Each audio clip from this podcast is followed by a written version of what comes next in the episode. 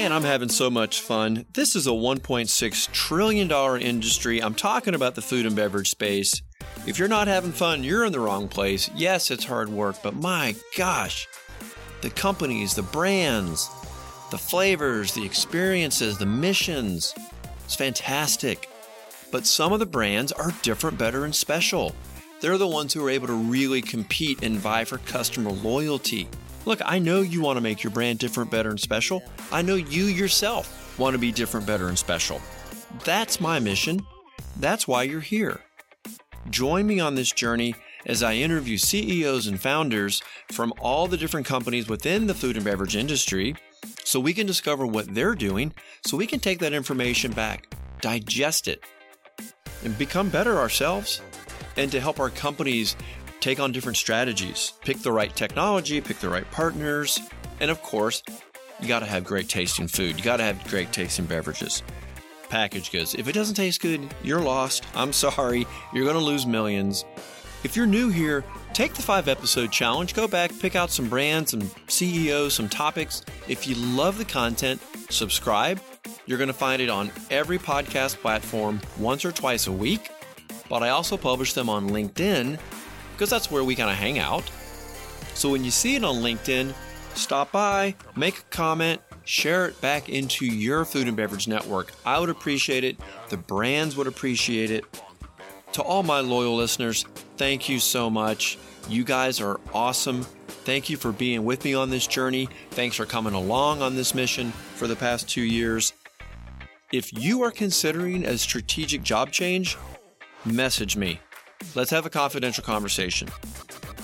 If your brand is growing and you need to attract experts, you also need to contact me because I have created a different, better, and special recruiting system. I promise you, no other search firm in America is doing that.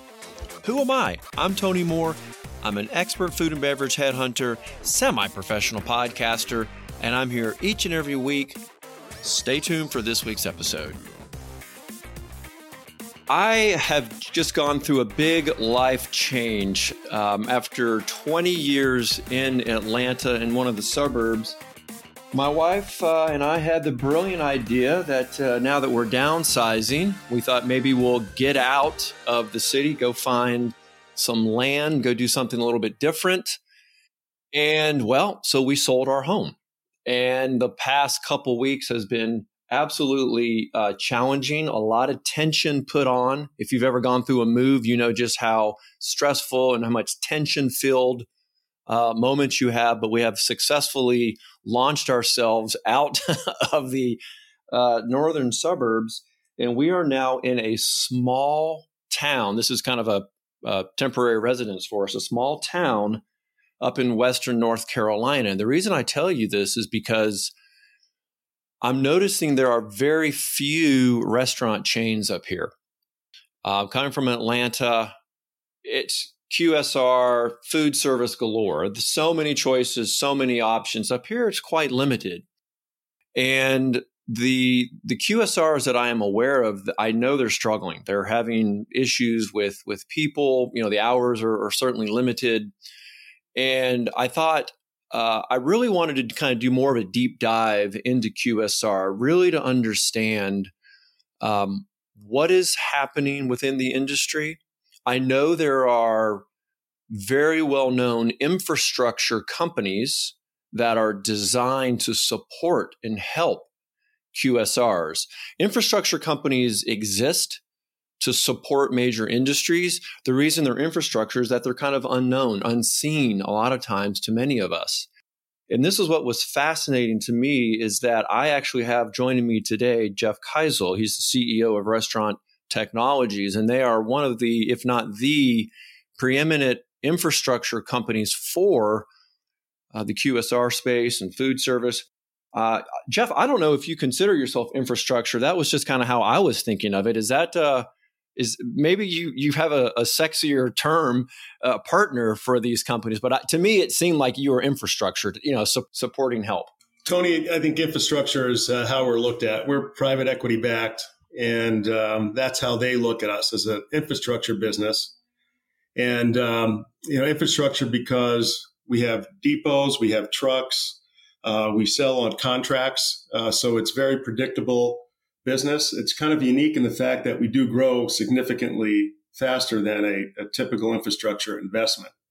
That's how investors look at us. Our customers also look at us as infrastructure. Uh, we put equipment into our customers, be it our cooking oil management system, or we also automate the cleaning of hood flues and fans. But we own that installation. I and see. we make sure that we service it 24 7. I see. Well, for those, so because it is an infrastructure, and I just wanted to make sure I was framing it the right way for the listener so they understood what we were going to be talking about today. Um, I'm very familiar, but let's, um, you know, let this, let's just kind of pause here before we jump into our main theme. You know, what are the challenges within QSR and how, you know, what kind of solutions are being created around that? You know, tell us just a little bit about restaurant technologies. What is your, your purpose, uh, your mission, so people can get a better feel for that, Jeff? Sure. What we do is we eliminate the worst jobs in the back of the house of a kitchen or any any food service uh, industrial kitchen. And the two uh, main products that we have are total oil management eliminates the hassle and the dangerous job of managing cooking oil our other product, AutoMist, automates the cleaning of the hood flues and fans in restaurants, predominantly QSR and casual dining.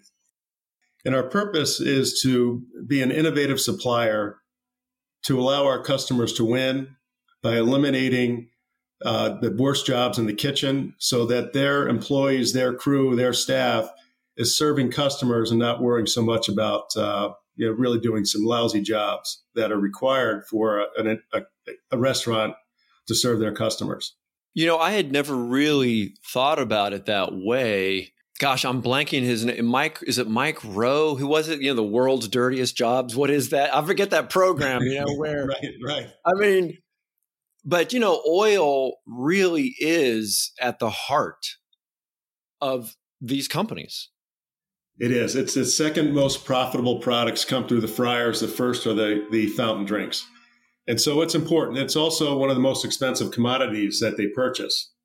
And we want to help them reduce their costs. We want to help our customers use less oil. We want to help our customers um, also, you know, honestly, they hedge their fresh oil with the used cooking oil as well. So we're looking at cost savings through hours of redu- reduced work, safer work, and then the sustainability part also allows them to hedge the fresh oil by us giving them credits for the used cooking oil. Well, and I know you mentioned sustainability, and that is definitely something I want us to touch on because I did see a fascinating news release, but we'll get to that in a minute because that is a uh, a really interesting opportunity that you have embarked upon with uh, sustainability and reusing that that cooking oil. But you know, I was thinking about what happens back in the kitchens and many you know everybody knows you know i i run a uh, a food and beverage uh, search firm but i'm inside of a large staffing company. And staffing companies get involved with some of the toughest jobs that manufacturers have. And the big issue when we go to talk to a new customer is workers comp. And you're on the front lines of essentially reducing the workers comp you know, for these QSRs. Just how big of a of a line item can that be? Yeah, good, good point. Um, so our tagline is safer, smarter, sustainable solutions for our customers. The we really have, over the last year have worked very hard with insurance brokers to go back and get reduced premiums when we put in our cooking oil system. The slips falls um, managing oil is pro- is the, the largest contributor to uh, workers' comp claims in a kitchen. So it slips, it falls, it's back sprains from carrying a 35 pound jug of oil, lifting it up, pouring it in. Uh, if you're not using your PPE, chances are you're going to get uh, 350, 375 degree oil splashed up on your arm, which is a typical, you know, that happens. And then, uh, is that how hot it is? About 375? Yeah. Yeah and then on the back of back of it, you know, carrying the hot oil and pouring it back into a dumpster. Uh, you know, bad news happens. You're propping open the back door.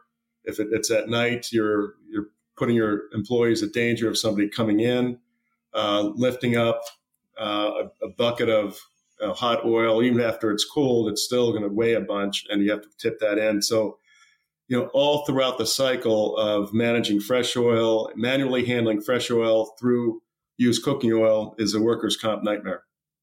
Yeah, it is. And I was just thinking about the heat. I mean, I love um, I love cooking, and I've got those little uh, mesh uh, little toppers that I'll put down, you know, on top of my frying pan to try to reduce it. And you know, you're cooking, you know, beef or something like that, and it pops, it hits your arm. Um, it's it's it's no joke. So I can't even imagine yeah. what it, what it feels like for those people who actually get burned with that. So yeah, you are really filling a huge need. Um, well, before we kind of get into our, our topic, I really I, I, want you to talk to us a little bit about this uh, partnership with Chevron Renewable Energy Group. I saw this and I, I, was just fascinated by it because I've had a lot of other companies on that are working in that reuse space um, and that upcycling and the circular economy. And you guys here, you're literally doing it as well. So what what is going on with this uh, used oil? Well, Tony, I wish I was smart enough to come up with the circular business model framework. Oh my God, we'd make a it's, it's the hottest. It's the hottest thing going right now. It is. So we're we we are uh, a circular business and described as you know providing a a a raw material, helping it get used. Our customers use the fresh oil. We take away the used cooking oil and then put it into green diesel or biodiesel. And we've done that for a decade. And so we have, uh, there is such a thing as very high quality used cooking oil, which sounds like an oxymoron, but it ours does. is. But there must it never, we, we filter it a couple of times before it actually gets taken away to the refiner. We also uh, limit the exposure to any sort of moisture, so because we store it inside in tanks, so it never sees the um, you know e- external environment. And um, the next level, you know, we our refiner customers, REG and Chevron REG now would take the oil from our 41 depots to their refiner. Now, or we've taken it one step, so maybe this is a recircular uh, right, right, right, right. Because now we're we're using our own used cooking oil derived green diesel into our own trucks uh, in Des Moines, where um, we'll we'll actually go by the refiner and pick up the oil, uh, refill our tanks, and off we go. And we're going to look at other areas, other cities to do that, you know, in partnership with our you know biodiesel partners. I just, I just think that is um, a really clever, smart way. Um, was that? Did you have to go through any kind of like a retrofitting, anything like that for the for the for your own fleet or we, we did not the uh especially well that's good green, so you didn't have this extra capex you could just yeah that's good that's correct that's correct especially with green diesel that that acts exactly like um, fossil fuel diesel okay well, that's super clever. So, next thing we're going to hear is, uh, you know, Restaurant Technologies is going to start selling this. No, I don't know. I'm sure the uh, I'm sure the venture capitalist, the the uh, PE group, would certainly love an extra revenue line coming in too. they sure would. We would too. But I think uh, it's a little bit out of our. That's a little bit out of your uh, a little bit out of your scope. Um, yeah. So as I mentioned at the top, you know we we've moved into this new town. There's not a ton of not a ton of QSR. Lots of problems, lots of challenges facing these guys. Um, well, you're the industry expert here, so talk to us. What's going on right now in, in the world of of QSR? What are you seeing? Well, there's uh, number one, it's a labor shortage Is the number number one issue. Uh, folks uh, choo- are, choose not to work in some environments, and some of that is they, it's a lot. It's a hard work to work in QSR. So it is. Uh, you see less twenty four seven stores. You see less stores. You see stores opening up only certain hours of the day and you're paying more for labor. So attraction and payment of the labor is a challenge. The um, and we, we can help that by eliminating some of the bad jobs. So labor shortage is one, labor is, expense is the other. And uh, you know the solution for that is to make labor more efficiently. You know, so the crew how do they, how, how do they become more efficient? And you're seeing automation in ordering. You're seeing automation in the back of the house with our types of products. You're seeing automation to have less waste. So if you're paying more for labor, you've got to cut cost elsewhere, which leads into the other challenge of commodities that are mm-hmm. significantly you know higher than they were in the past. And so the importance of what, what we do to help that is when we deliver fresh oil, we credit and meter how much used cooking oil we take away. And what that does, we try to talk to our customers, what's your net oil expense? And so we, we try to hedge. They're actually hedged because we sell the used cooking oil for a percentage of soybean oil. And so we're able to match that up and uh, reduce their net cost each week. So labor, commodities, uh, other supply chain issues. Uh, you, you can see the reports on broadline distributors are having a hard time getting full orders to their customers where they used to be 90 90% efficient. You know certain times uh, of uh, during the past 18 months it's slipped to 80 to 70 and some 60% through no fault of their own. They just can't get the commodities. And so um, you know that's a challenge. You know we, we very narrowly distribute really just one thing. So you know, we uh, feel good about that with the, with the, way we source and uh, you know buy ahead. We haven't had those issues, but they are a challenge for the industry. Well, you know, I think it's interesting because you're you literally are in the back of the house of tens of thousands of these restaurants, so you must see kind of the best examples of automation and efficiency. Um, do you kind of get into those kind of partnering or kind of conversations with other customers? I mean, it would seem kind of natural that you could share, you know, the, some of the best practices. Yeah, that's in, that's interesting, Tony. We've uh, we've had had conversations. that Nothing's come to fruition, but to, to the benefit of our customers, having a lot of information in a dashboard in one spot would be helpful. Right now, what we do is we really help them how much oil are they using, how much food goes through the fryers, uh, how often are they filtering the fryer. That's information that we provide our customers as part of our service. That's very valuable to them. So I think when I think about what you just your question, okay, what's the efficiency of the dishwasher? What's the you know is the oven temperature always right? Is all of that information? Boy, is there above the house snapshot for our customers that they, they I think they'd love that. I think the closest thing, um, the, the, we get great feedback on the information we provide them. You know, it'd be interesting to see if we couldn't uh, piece that together to, to help them, you know, have, have more information above the house so people can manage better. Yeah. And you talk about automation, and we're obviously we're all seeing automation at different points. I, I guess I would have expected to see more automation. I guess I, I guess there is such a maybe a long break even point for the general, you know, QSR automation that maybe it's it still hasn't been fully adopted yet. I, am not sure. What's your take on that? My take is it's it, it, there is not a long tail, Tony. The tail is the fee you charge for that month had better be a break even. Otherwise, you know, QSRs are so tight they're not going to do it. I see. So, so you have to bake it in right away. You don't. It's a short tail, as you put it. Completely. Yeah where where do we? I mean, where do you think we're going to see more automation? Is it going to be more back of the house, or do you think we're going to see those kind of front end kiosks? I think you're going to see a combination of both. Uh, I think the kiosk and the investment on the front end of uh, ordering was really kind of the the wow factor.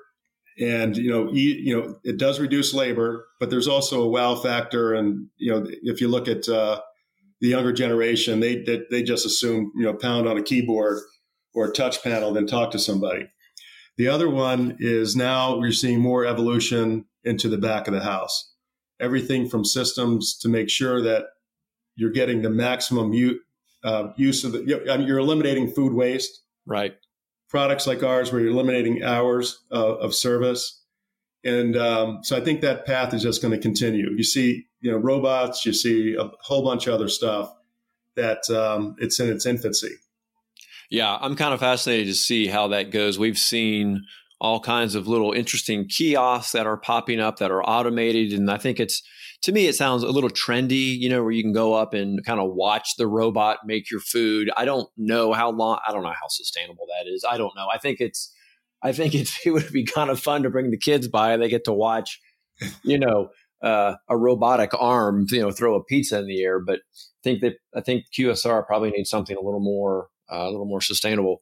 One of the things that I know you guys really focus on is, you know, trying to hedge uh, inflation, and obviously with you guys having the the second most um, profitable uh, section with the with the fryer oil, uh, can you guys buy in bulk and do some kind of a a shared resource out across the network? I'm just curious, how does that work?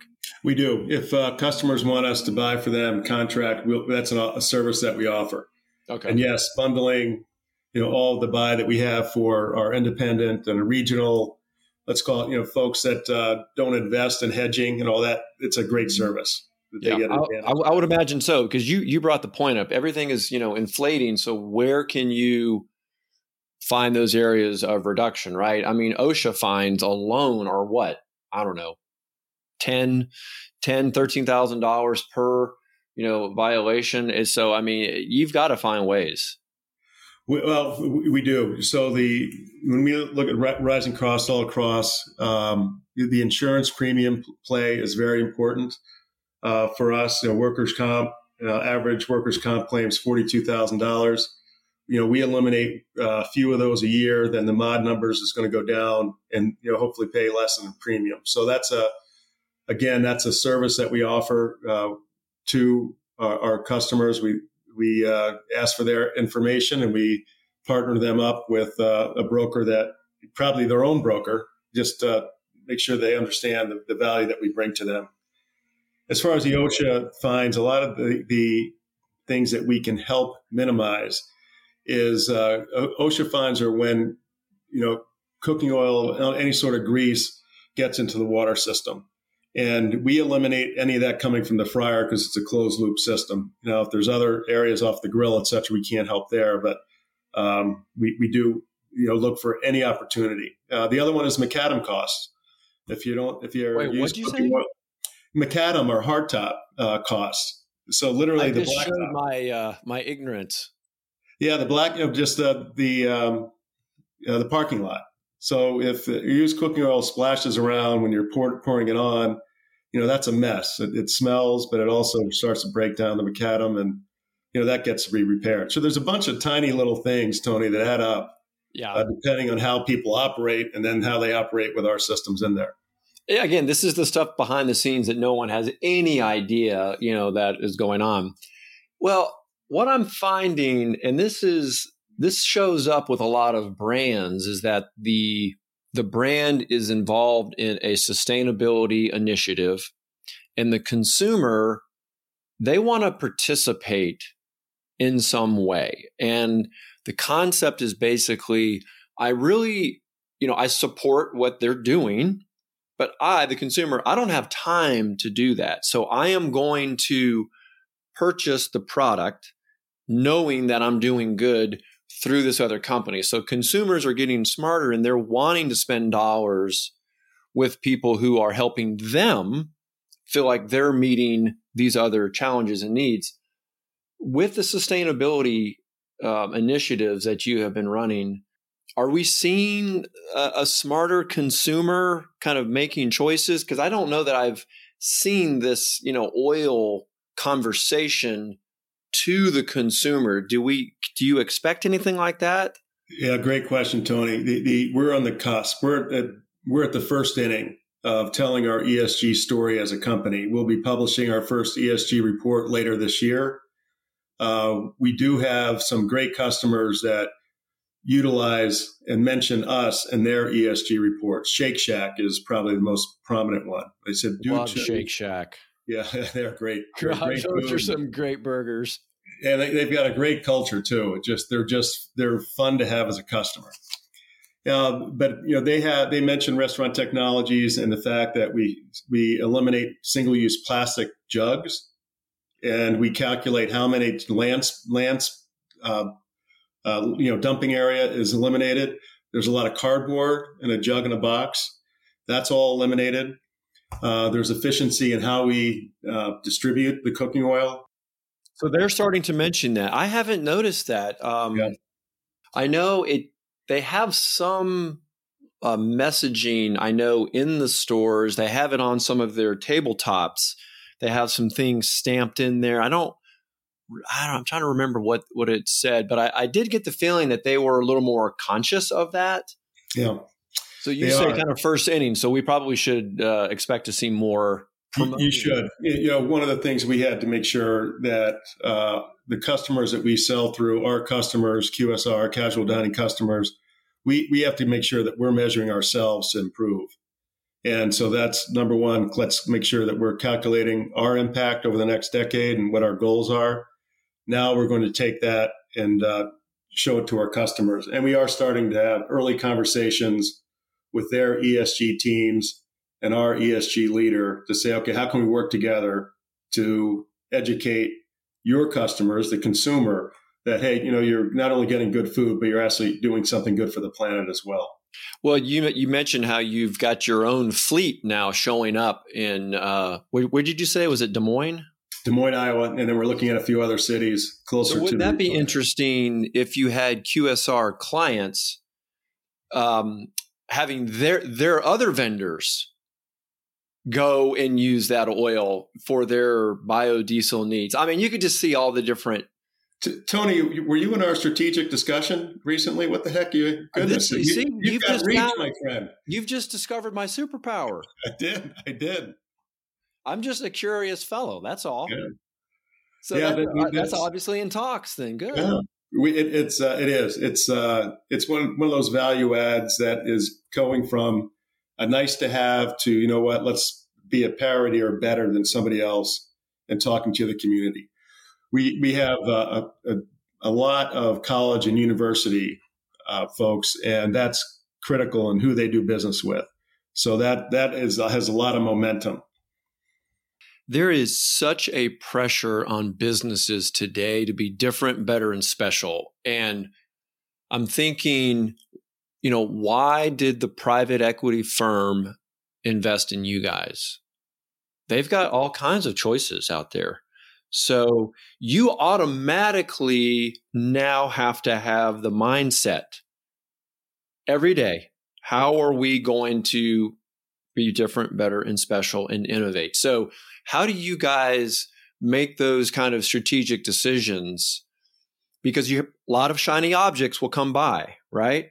Right. And you have to just have a system where you flush the bad ones out. So talk to us a little bit about how you you kind of sort through those those ideas, Jeff. Yeah, it's interesting. Different, better, and special. That's a nice phrase that you use in your podcast. So, it, as far as our brand, the difference is the, the core business that we're in, you know, the circular economy, you know, and we have, we have other parts of that that, you know, reduce workers' comps, make, make the job easier and better for our customers, employees.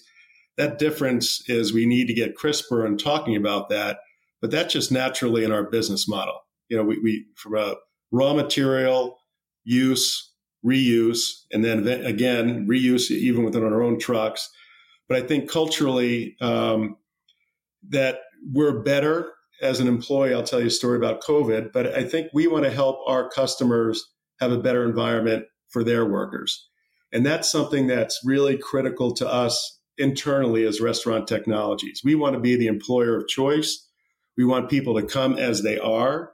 We want people to know that regardless of race, creed, color, gender, sexual orientation, you can win at restaurant technologies.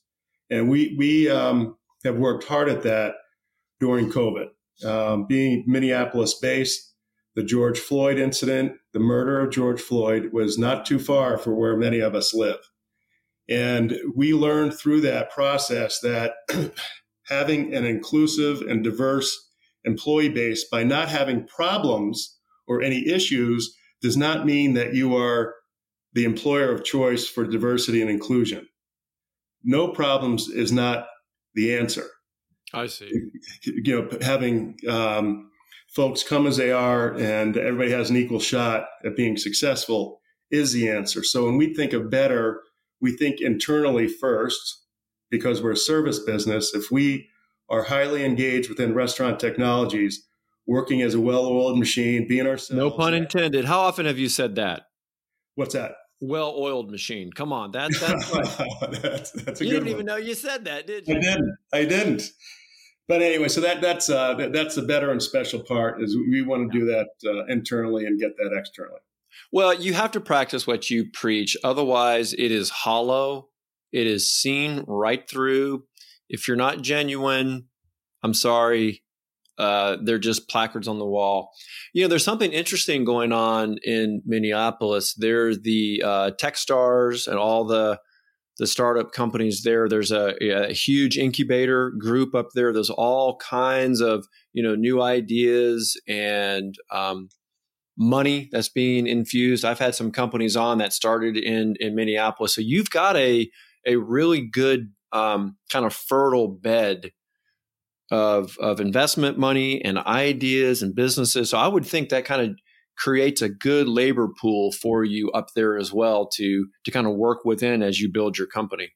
Yeah, we do. We do have good local employees, and it's um, and we do have a great source of uh, engineers, product managers, um, commercial folks. So yeah, we we feel very fortunate to be headquartered where we are. Yeah, that's great. We love that area of the country.